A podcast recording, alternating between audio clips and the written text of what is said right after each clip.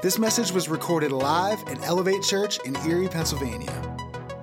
As followers of Christ, we follow a God who was crucified, dead, buried, got up, walked out of the tomb, demonstrating that there's nothing that you and I can't walk out of. He doesn't love me based on my performance. God loves me based on my position. It matters so much that we imitate Christ and we live out those principles. There's nothing that you could do. There's, there's no great sin that you could have ever committed that would be a barrier between you and Jesus. To learn more about Elevate, how you can get connected, or how you can support the work that Elevate is doing in Erie, visit elevatechurch.com. We know that this world needs Jesus like it never has before. You don't have to look very far to see that. You don't have to look very far to see that we live in a world where there's a lot of hopelessness, where there's a lot of pain, there's a lot of suffering. And something you should know about this church if you are a first time visitor here at Elevate is we believe that we are God's plan A. Like there is no plan B, that God's plan was to reach a hurt, a lost and broken world, and He's doing it through you. He's doing it through this church. And so this morning, you've walked into a house that's on mission. You should know that. That we believe we are called to be that light in those dark places. In fact, I'm super excited today because I get to introduce you in just a moment to someone who's gonna bring the word. He's my friend, and he is all about that. He's really all about bringing hope. Uh, in fact, I promised him that there would be a standing ovation for him this morning, so that's why just stay standing, all right? But this friend of mine, uh, he led a church here in Erie, a phenomenal church for 21 years. A growing church, a church that really had the heartbeat to reach people in this, this city. This guy befriended me when, when my family first arrived in Erie and just kind of uh, has poured into my life with such wisdom and experience. And now he's moved on. In fact, he's giving his life full time to bringing that hope. He's a director at the Convoy of Hope. And this coming August, right here in Erie, we're gonna uh, kind of be a part of a day of hope with a lot of other organizations and a lot of other churches bringing uh, hope to those who are hopeless. My friend's name is Pastor Jack Reisner. Would you guys do me a favor and let's welcome him? Let's give him honor this morning as he brings us the word.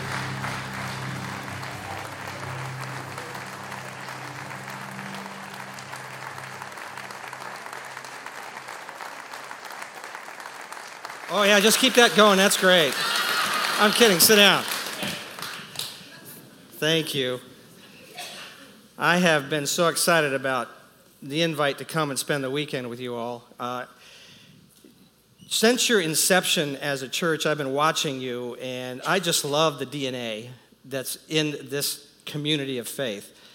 I love who you were when you began, who you're becoming, and who you will be. Uh, it, it's, it's really exciting. In fact, I am just so in love with what's happening with you and through you that um, my last year here in Erie, before I left, uh, in my church, I began telling them that, that I, I really liked what, the things you were doing, and that uh, as, when Sears went belly up and left the mall, I, uh, I told them, I said, we're going to go over there and start a church in that building. And, and you that have been in that building will understand this. I said, and we're going to call it Escalate. they didn't go for it, but anyhow. I really, I really like what you're doing. Let me tell you what, what I like about what's happening in you and through you.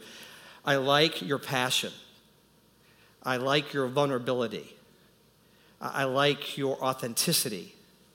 I like anybody that'll hire Dave Perkins. And I love Dave. And, and I, really, I really like your kindness, your generosity. My daughter is 37 years old, and ever since I can remember, starting in uh, her high school years in McDowell, she has been a woman's advocate, and she has been on women's issues. And so you can understand the, the extreme pain and crushing feeling she had when she thought she was going to have the first female president of the United States, and it didn't happen. So I can tell you politically, if you ever went on her, her Facebook and her blogs, you'd understand that she can be quite political. And she doesn't have a fondness for the term make America great again. So she sent my grandson, who's four, to school two weeks ago with a shirt that said, Make America kind again. And I thought, that's not a political statement, that's, those are Jesus' words. Kindness, kindness is an amazing thing. Kindness can change a marriage, kindness can change a family, kindness can change a community. Kindness is a big deal. And this morning, I want to challenge you with this whole concept of, of kindness. Because kindness can, can in, in one day, just in one day, can change somebody's life. Uh, check this out.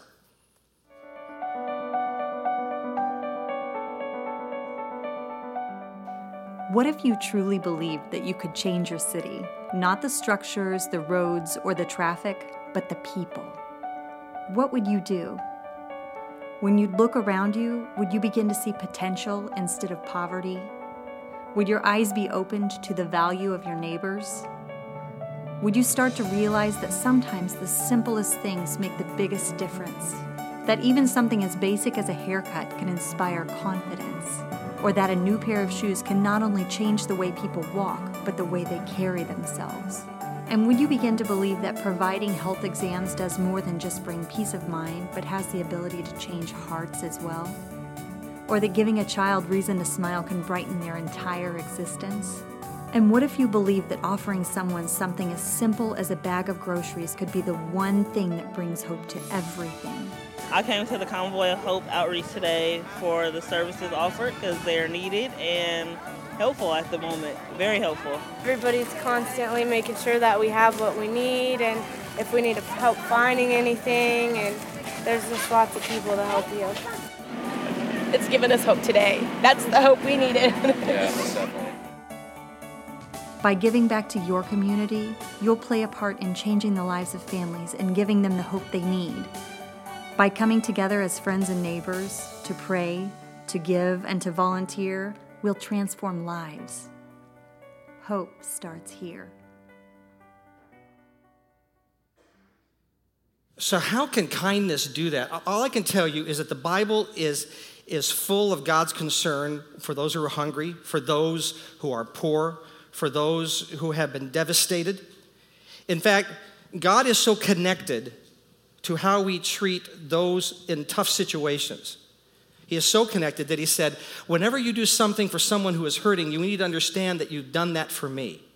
That I feel that. When you gave somebody a cup of water, I felt that. When you gave them food, I felt that. When, when you gave them a ride when they didn't have one, I, I felt that. When you, when you took care of a family while, while the father was in the hospital, I felt that. God says, I feel those things. And would it surprise you to know that how we treat the hurting, how we treat the hurting is directly related to how quickly we recover from our own hurts. There's these three Psalms that King David wrote that are really progressively tied together. Each starts with a benediction, and the first one says this Seek out God's word, and you're going to find out what he knows about you and how much he cares for you. Secondly, as you do that, the second psalm says, you begin to understand that he wants to forgive you for your sins. And thirdly, as you have been forgiven for your sins, Psalm 41 says, that he is going then to able give you the ability to give yourself and what you have in life over to other people. So I want you to see Psalm 41 1. We're going to focus there for a few moments. And it says this Oh, the joys of those who are kind to the poor. The Lord rescues them when they are what? In trouble. When they're in trouble. So, so I, I want to break it down for, for a moment. I just want to talk to you about kindness and poor. So let's say that, that uh, Kobe uh, scored four tickets to the Cleveland Cavaliers playoffs game. And, and so he's got four. He's, he's going to take Kristen with him. And then he's going to take two people out of this audience with him. And, and so he picks you. And so you head out to Cleveland and you go in, into the arena and you find out that your seats are in the nosebleed, nosebleed section because he's not very rich, so that's about all he can afford. And he takes you there And somewhere in the midst of the game, when there's a pause in the action, you find out that they're going to be shooting out those, those t shirts out of the cannon, but one of them is going to have a LeBron jersey and he's going to have it signed, and it's going to be Uh, just a great treasure for somebody. And so they're shooting off those, those cannons, and Kobe, having the sharp eye that he has, up there, right, right above the rail that, that looks down, he sees it coming up his way, and he recognizes it's not a t shirt, it is the jersey. He reaches out, he snags it, but as he snags it, he loses his balance, flips over the railing, and is dangling there by one hand, holding the jersey in the other. Now, what will you do? Some of you would be honest, you'd say, I'd ask him to hand me the jersey because if he falls, somebody else is going to get it. But some of you would say, I would reach down and grab him and rescue him. The word poured means someone who is dangling by a thread. They're in intense pain. They, they have no source of hope whatsoever. And the psalmist said, when you see that person, you do more than just give them a passing thought or a view. And, and I appreciate the people who come down at the, at the end of the exit off the highway and there's someone standing there with a sign that says need food and they hand them an energy bar because they have one. That's great. But this is more complicated than that. The word that is used here for kindness is when you see the situation that someone is in, you begin to, to dig in and find the complexities of how they got there and what it's going to take to get them out of there. That you look at that and, and you use your intelligence and you ask for the wisdom of God, and then you say, Here, I think I have a way. And you invest your resources in helping bring them out of that. And as you do that, now listen, as you do that, the psalmist David says, You need to understand that while you rescue them, God is in the process of rescuing you. As you accomplish that, as your eyes go away from your own hurts to someone else's hurts, God says, I move in and I take care of your hurts. You know who gets that? I, I really do believe that your pastor gets that. Ever since I've known Colby, it's always been what can we do to help people who are hurting? How can we bring them hope? And I think that's why this church is growing. Because this leadership team believes that they can help move all of you together to change this city through kindness. And while that's happening, God heals your wounds. I just want you to, I just want you to catch that now. Just, just imagine that, that as you're helping other people, God is in the midst of who you are recognizing your wounds and saying, I'm going to take care of where your pain is. So Jesus explains this at, at, a time when there's an escalation of resistance against him. The religious leaders have accused him of working on the Sabbath, which is against the law. What Jesus has been doing is that at, at, on a Sabbath day, there is a man that he sees who has an arm that is deformed, and Jesus walks up and says, Hey, stretch out your hand. And he does, and it's made perfectly well. It, it, it's a perfect match for the other one. It's, it's good. And they, they say, Whoa, whoa, whoa, you worked. A couple days later, Jesus comes across a man who is demonized to the place that he cannot speak, he cannot see. And Jesus removes the demon from him, and now he talks, and now he sees. And they say, We know how he did this. He did this by the power of Satan, which is a horrible indictment against anyone because anyone caught performing magic by satanic power can be executed on the spot. In fact, in those three years of Jesus' ministry, in many circles, he was known as a sorcerer. They said that's how he does this. So here's how the story goes. Then a demon oppressed man who was blind and mute was brought to him, and he healed him, so that the man spoke and saw. And all the people were amazed and said, Can this be the son of David? But when the Pharisees heard it, they said, It is only Beelzebul, the prince of the demons, this man casts out demons. Knowing their thoughts, he said to them, Every kingdom divided against itself is laid waste, and no city or house divided against itself will stand. And if Satan casts out Satan, he is divided against himself. How then will his kingdom stand? But if it is by the Spirit of God that I cast out demons, then the kingdom of God has come upon you. And now pay attention to this one. How can someone enter a strong man's house and plunder his goods unless he first binds the strong man? Then indeed he may plunder his house. I've been married to, to Pam for 41 years now, about ready to hit 42.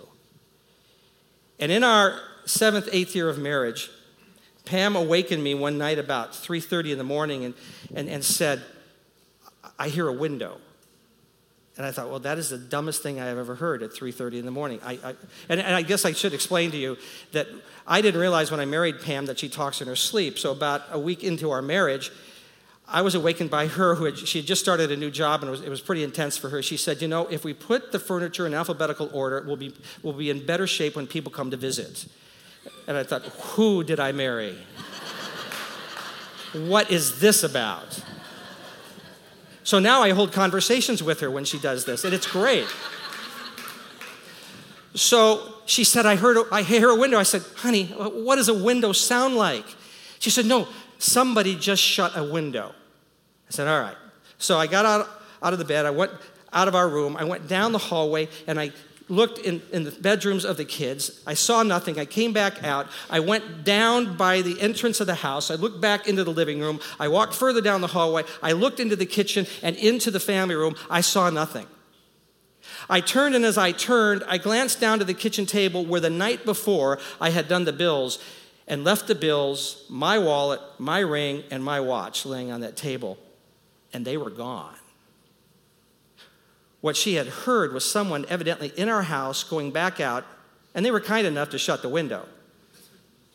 So I, went over and I looked out the patio very carefully through the curtains, and I looked and out on the patio on our picnic table were the contents of my wallet. So I went back in. I said, let's call 911. The police showed up. Guns were drawn, and they, and they walked through the house. They checked it out, and come to find out the next morning that seven houses within our loop had been burglarized that night. It created some psychological issues for me. I would wake up for the next few months every morning from around 3 to 3:30 and have to go check the house because I thought they may come back. So it was the next night after this had happened that I awakened at around 3, 3:30 and and I went to check the house and I made my way down and checked the bedrooms. Heading back, I thought, okay, we're all right. And then I heard what I determined was someone coming through the window of the kitchen. And I froze. My heart began to beat really fast. The adrenaline was pumping, and I didn't know what to do. I didn't have a weapon. I didn't have, I didn't have a, a handgun. I didn't have a, a bat. I didn't have anything. So that I did the only thing I could think to do. In the most masculine scream I could muster. I went, ah, really long in the dead of the night. And then I waited. And then from the kitchen, I heard this sweet, frightened voice say, Jack, is that you? My wife had left, I didn't know this, had left the bedroom and gone into the kitchen to get a glass of water, which, by the way, was now on the ceiling. But I was determined that whoever was going to come in that house would have to come through me before they could plunder anymore. Because that's the way it is. And Jesus says this He said, The strong man has to be bound before you can plunder, and there's no way that Satan is going to divide his own house so it can be plundered. He's not going to exorcise demons out. These are his SEAL Team Six. These are the guys who were in collusion with him when they tried to overthrow God. These are his guys. And Jesus said, if Satan is not going to do it and the demons have been cast out, then you need to understand that I have done it and I have bound the strong man. That he is bound up at this moment. So, our, our son, Dustin, and Dave Perkins went through school together, and and so Dave knows this about Dustin. Dustin went through a seven year rebellion. And, and we should have figured it out because in, his, in the second grade, we were going to, on a Friday morning, school was, was off, and, and we were going to go to the parent teacher conference. And we went into Dustin's bedroom to tell him we were going to go meet with his teacher. And he woke up out of a dead sleep, looked at us, and his first words were these If she tells you I cuss, I don't. We met with the teacher, and she said, Your son Dustin is a leader, but he's leading everybody the wrong direction. So we tried to, to bend him and shape him in every way of, of discipline we could think of, and eventually I ended up having to spank him at one point. And so I spanked him so that it wasn't dangerous, but it was firm. And when I got done, he looked at me and he said, Is that all you got? I said, No, not. Since Jesus went out into the wilderness and his ministry began, Satan has been trying to combat him, confuse him. And in the process, every time that would happen, in essence, Jesus would just turn and say, Is that all you got? And Satan would say, No, I got more. Until he orchestrated this rebellion against Jesus, the Son of God, the Creator, and had him executed.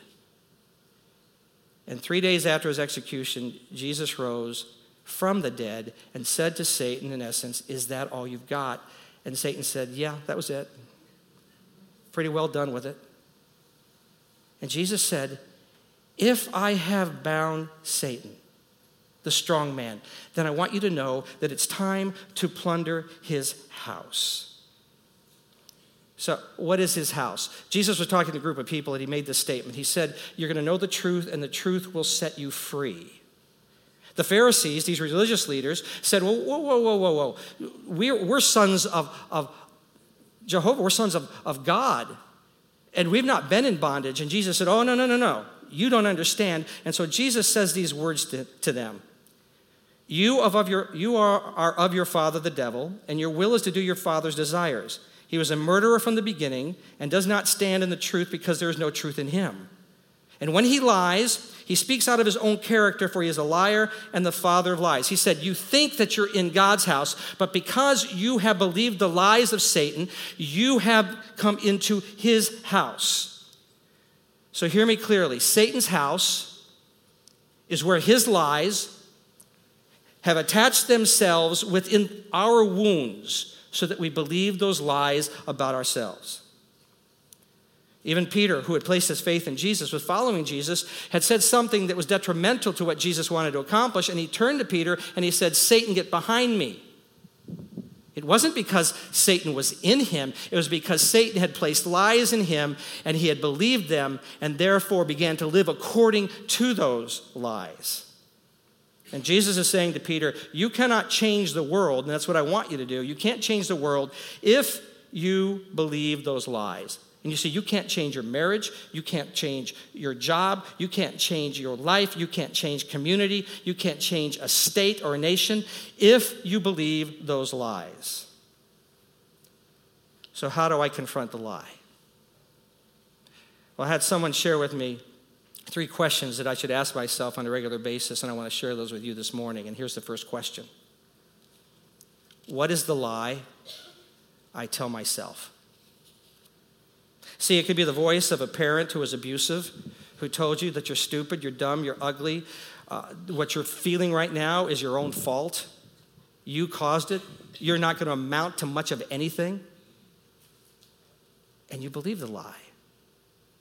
It could be a lifestyle that you lived once and you've come out of that lifestyle, but that lifestyle, that former lifestyle, keeps saying to you, This is how you were. And even though Jesus has forgiven you, you don't deserve to get to that spot over there because only the good people get over there and you're going to be stuck right here for the rest of your life. It could be a failure that says to you, You're never going to be good enough.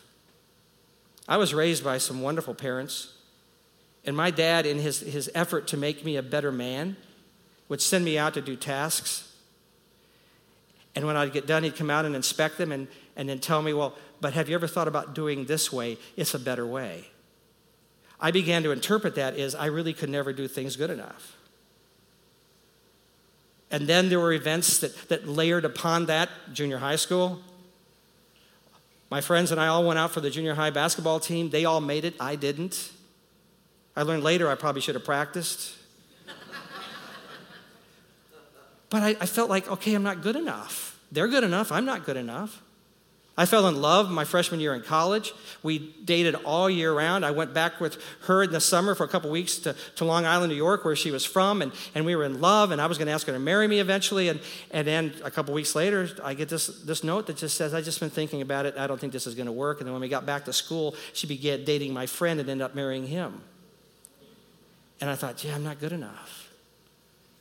So profoundly impactful was that lie that when I met Pam, who became my wife, we knew each other as close friends for two years. And then on Christmas Day, I surprised her at her home in Fort Wayne, Indiana, and asked her to marry me, and she said yes. Two hours after I asked her to marry me, and now, ladies, you're not going to like this. But the lie began to surface inside of me and said, You know, She's too good for you. You're not good enough because God's not going to let you have her. He's going to do something to stop it, or at least she's going to come to her senses and know that she can get somebody better. So you might as well just get rid of the pain, right? Get uh, face the pain right now and don't go any further. And so two hours after I asked her to marry me and she said yes, and we told her family, I asked her to give me the ring back. Don't judge.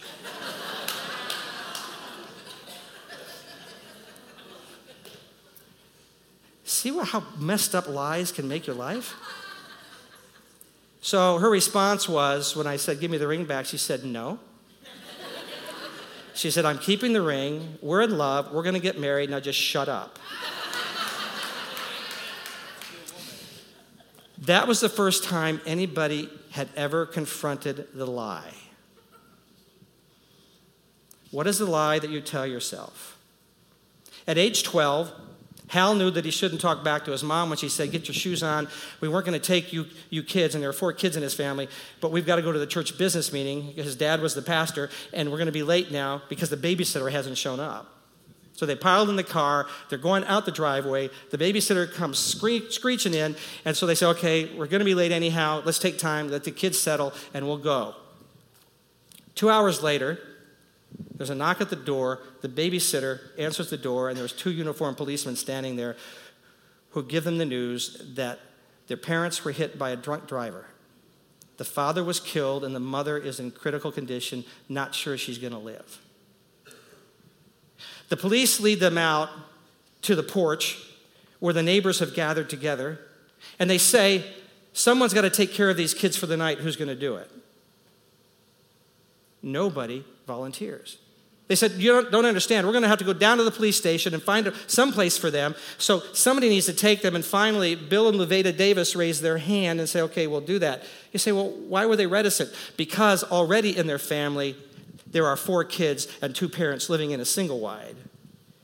And now they're going to take four more kids in with them.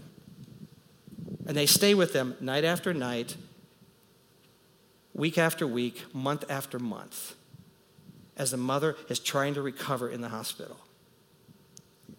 Bill and Levada lose their privacy and they, they go through their savings. She cooks, cleans, irons all day long. He gets extra jobs at the quarry to try to be able to feed all these kids. People in the community bring them food and hand me down clothes.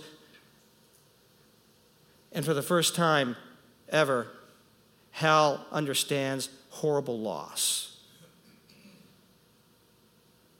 And you can understand why he would begin to believe the lie because of the wounds. See, our wounds are there because of loss. And, he's, and he understands that he's lost his father. He doesn't know if he's going to still have his mother and what condition she's going to be in.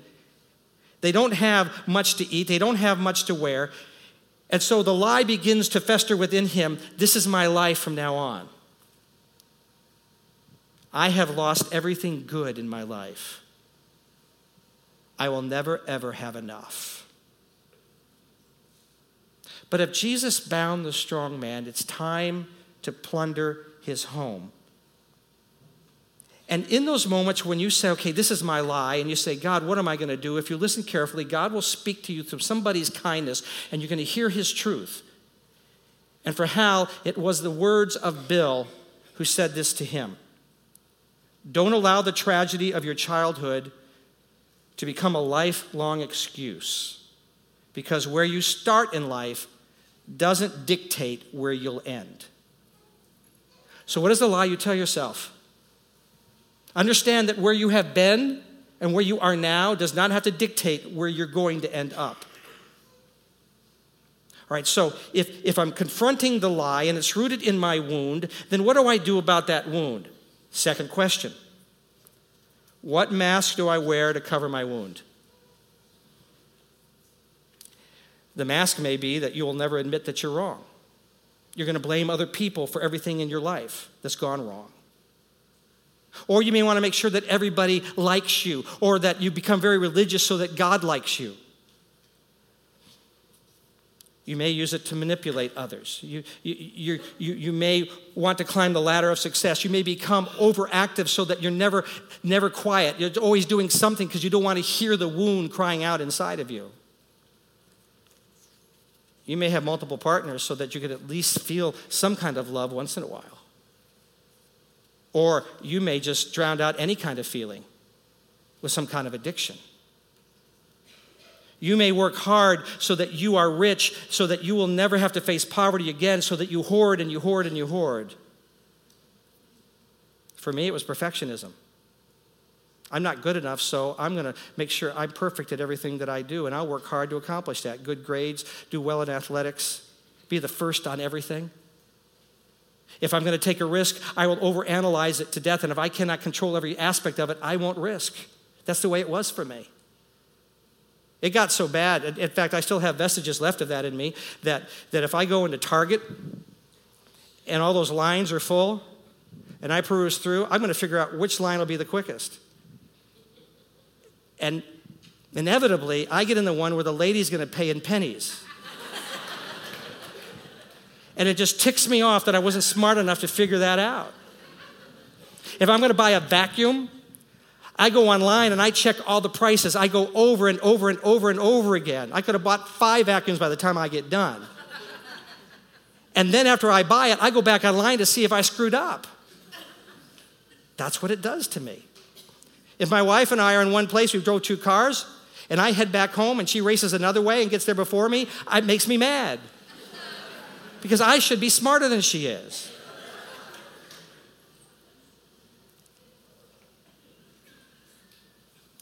So Jesus meets a very wealthy young man. He's a millennial who's really made, it, made, it, made a name for himself. And he says to Jesus, What can I do to have eternal life? Because the way I read it, he's saying, I have a really good life right now, and, and how can I know that it's going to keep on going and even get better? And Jesus wants him to know that what you're doing here is only a mask for the pain that you have here. And as long as you're doing this, as long as you're collecting all of that, you're not going to deal with this, and you're never going to be happy. So you're going to just keep adding on. You're, you're going to become more successful. You're going to have more money. You're just going to keep going. And so Jesus says this to him If you want to be perfect, go and sell all your possessions and give money to the poor, and you will have treasure in heaven. Then come follow me. And what he was saying was this I know you got pain there. I know you got wounds. So, what I want you to do is, I want you to take the mask that you've been covering that with, and I want you to let it go. And instead of looking at your pain, what I want you to do is take the things that you have and be kind to other people. Well, and then he's going to say, but, but I'll have nothing left. And Jesus say, well, wait, because as you move the mask out of the way, I'm invited to come in and deal with your pain. Has come because you thought you lost something, and I'll show you that nothing that you have lost cannot be replaced by me. And when I put it there, it'll be better than anything you had before. So let me heal your wound. But as long as you hold on to these things, I can't take care of you here. And as you let go and give away what you have, I'll come in and heal you there, and you'll be happier than you've ever been before. Oh, the joy of the one who's kind to the poor. Because now you've become what I destined you to be, what I created you to be, which is simply this to love God with your whole heart and your neighbor as yourself through this wonderful kindness, and you'll find life like you've never had it before. For me, it was God saying, You need to start being graceful to people and quit worrying about your own perfection and begin to empower other people to become what they need to be. So, Hal worked really hard to become a successful writer and a journalist. His journey took him to, uh, to Calcutta, India, where he interviewed Mother Teresa. And it was a pivot point in his life. Here's his description Within minutes of meeting Mother Teresa, she had unknowingly helped set a new course for my life by asking me a simple question Hal, what are you doing to help the poor and suffering? Nothing, he said, wishing he could have said something better to report. She looked at me kindly and said, Everyone can do something. Hal was still living in the lie of poverty, which says, I'll never have enough. And when we are self absorbed in our wounds of our past, we find reasons not to share our lives with other people. So that lie was exposed and the wound was uncovered. So he went back home. He grabbed his brothers, grabbed his pickup truck, loaded it up full of groceries, and went out to the migrant workers in California and began to feed them. Because kindness opens a path for wounds to be healed and for us to change the world. So, how do I get past my wounds? How do I have enough energy to go there? Third question What is the truth I need to tell myself? Jesus made this statement If you abide in me, you are truly my disciples, and you will know the truth, and the truth will set you free. If you don't set up your house in Satan's lies, but instead you set yourself up in God's home, abide there, and what that means is where his word and his presence are. That if you do what you've done, done this morning, go someplace and hang out with people who understand and beginning to understand who God is, in the midst of all of that, He's going to speak truth to you. When you take the scriptures and you read them, His Holy Spirit will say, Here's a truth for you. When you're worshiping and listening to worship music, there's going to be a line that says, Hey, this is for you. And when you get that, you hold on to it and you begin to declare that over your life instead of the lie.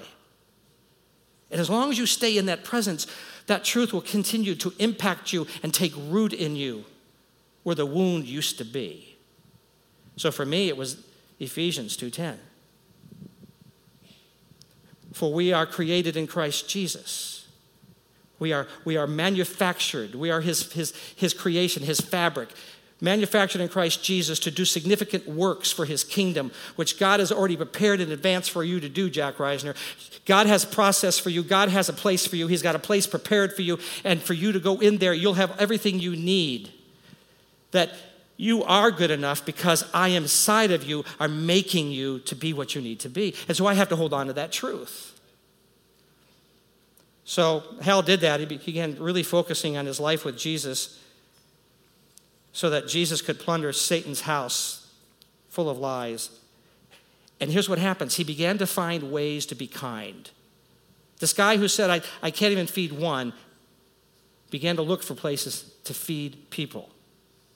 So that pickup truck with family became semi trucks with community, with a driving passion to feed the world. So here we have Hal who said, I'll be stuck in poverty my entire life and I can't help anybody. And now saying, I'm going to find a way to feed everybody who's hungry in the world.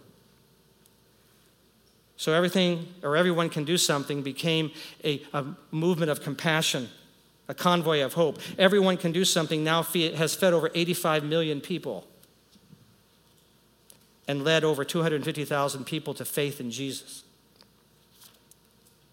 Everyone can do something has figured out how to feed a child for $10 a month and presently is feeding 170,000 kids in 11 countries. Everyone can do something has presently trained over 16,000 farmers who couldn't grow crops before how to grow crops and give them the seed, and they take 10% of their yield and they give it back to the hungry children in their community. Everyone can do something has responded to 32 disasters last year and, and helped rescue and take care of 1.1 million victims. Everyone can do something has trained over 10,000 women how to use their skills and, and start a business, a profitable business, and hire people and give them income to raise them out of poverty and then give them a grant to start. And as Colby said, everyone can do something is partnering with you on August 18th to reach out to people who are hurting in this community to say, there is someone who loves you, someone who, who cares for you, someone who gives you dignity. It's a day that can change a life. It can bring a day of hope like it did for Tony. Check this out. Five, six years ago, we were, I was um, in construction and we did uh, um, additions and the business went belly up. I mean, it just went under because the guys that we were with, the guys I was working with, uh, they got on drugs and the business just went under. Lost money, we lost contracts, and eventually I just lost everything. Lost my house because I didn't have any money. I couldn't feed my family. I lived in my car when I was homeless. Um, three, three children in the back seat, my wife and I in the front seat, and that was our sleeping arrangement. But the, the only thing I could think of is, was it my fault? Or how did this happen? And what did I go wrong? What did I do wrong? You know, what? You know, I'm trying to figure out how did this happen? So I needed some help. I needed some real help. And I, don't, I didn't know who really to turn to, but it just, it just so obvious you need to turn to God.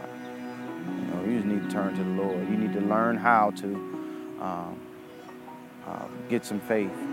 I began to pray, asking God. I said, Lord, this is, I, I'm, I'm, I can't take it. And I, this is it. You have, bless me today. Uh, this guy, he, he kind of pressed into me about my situation. He wanted to know what was going on with me. He took me to fellowship, the church, where I saw the sign, the Convoy of Hope. I, I just, when I saw the sign, I was like, what is this? He said, yeah, this is an event that you don't want to miss. You know, they're giving away food there. I was like, oh yeah, I want to be there. You know, it was a huge event. It was a lot of people there, a lot of friendly faces. I mean, a lot of people that will greet you. As soon as you come to the, as soon as you walk through the gate, they're there to greet you. And they had grabbed my family and my wife and they pulled them into this tent and said, come on, let's pray, you know. And so my wife called me. She said, come here, come here. Come on over here. And so I went in there with them. Oh, man. And they began to pray for us, man. And it was like, wow, what's really happening here, you know? They didn't just stop at prayer. All the things that I needed at the time, they, they fully met it. Uh, got us into a house, a job. They took us in uh, saw our needs, and met them. So when I heard that they were coming back again, well, we couldn't wait to. I told my family, my wife, and I said, they're coming back again this year. We're going to be there. This time we're going to help. We're going to, we're going to get us some t-shirts and we're going to go and we're going to help. And I was excited about it because I remember where I was before in that car. I remember that. And I remember how Convoy of Hope changed my life. I remember that. This photo represents the day that changed our lives, a day of hope.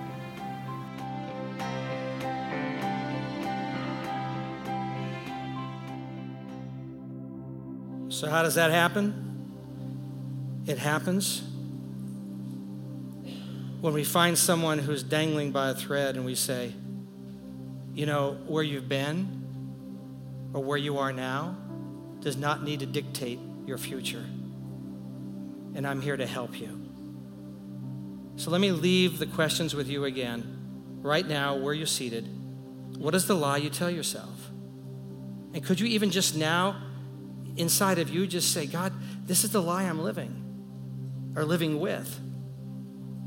And secondly, what is, what is covering? What's the mask that's covering the wound? And it's time to say, God, I'm, I'm not going to focus on my wound. I'm going to be kind to others, and then I'm going to invite you to come in and, and heal this wound as I'm helping other people heal.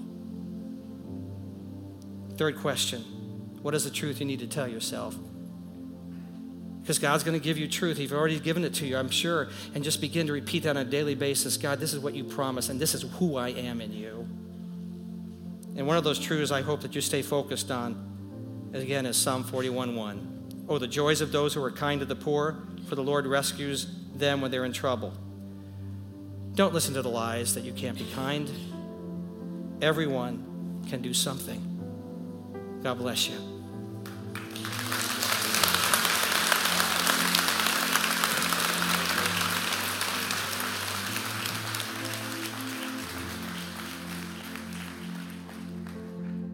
So, we have some action steps for you. Uh, we wouldn't just kind of share about the day of hope that's coming without giving you a way to make good on that, without giving you a way to follow up with that. So, right now, if you want to jot this down, uh, behind me, you're going to see a graphic as well. But on our website, elevatechurch.com, if you go to forward slash day of hope, like this is the heart of our church really is to reach a hurt, lost, and broken world. And one of the best ways we can do that, that we know how, is to help meet tangible, physical needs of people that are hurting in this community.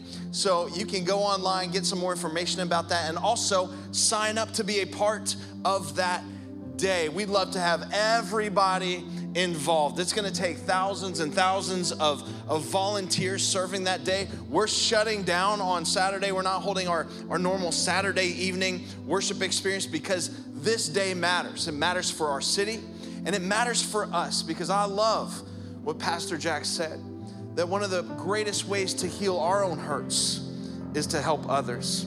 And I believe that's so true. Can we thank Pastor Jack one more time, you guys, for bringing a word this morning? Awesome, awesome. Appreciate you, buddy. Appreciate your heart. Hey, let's do this. Would you bow your head with me? And maybe just review those questions in your own mind and in your own heart right now. Take a little inventory of what are the lies that you're telling yourself? What are the masks that perhaps that you are wearing today? Or do you really know what God thinks about you? Because it could be you've walked in this room today and, and you don't feel fearfully and wonderfully made. You don't feel that God formed you and knit you together, but His Word trumps the way that you feel.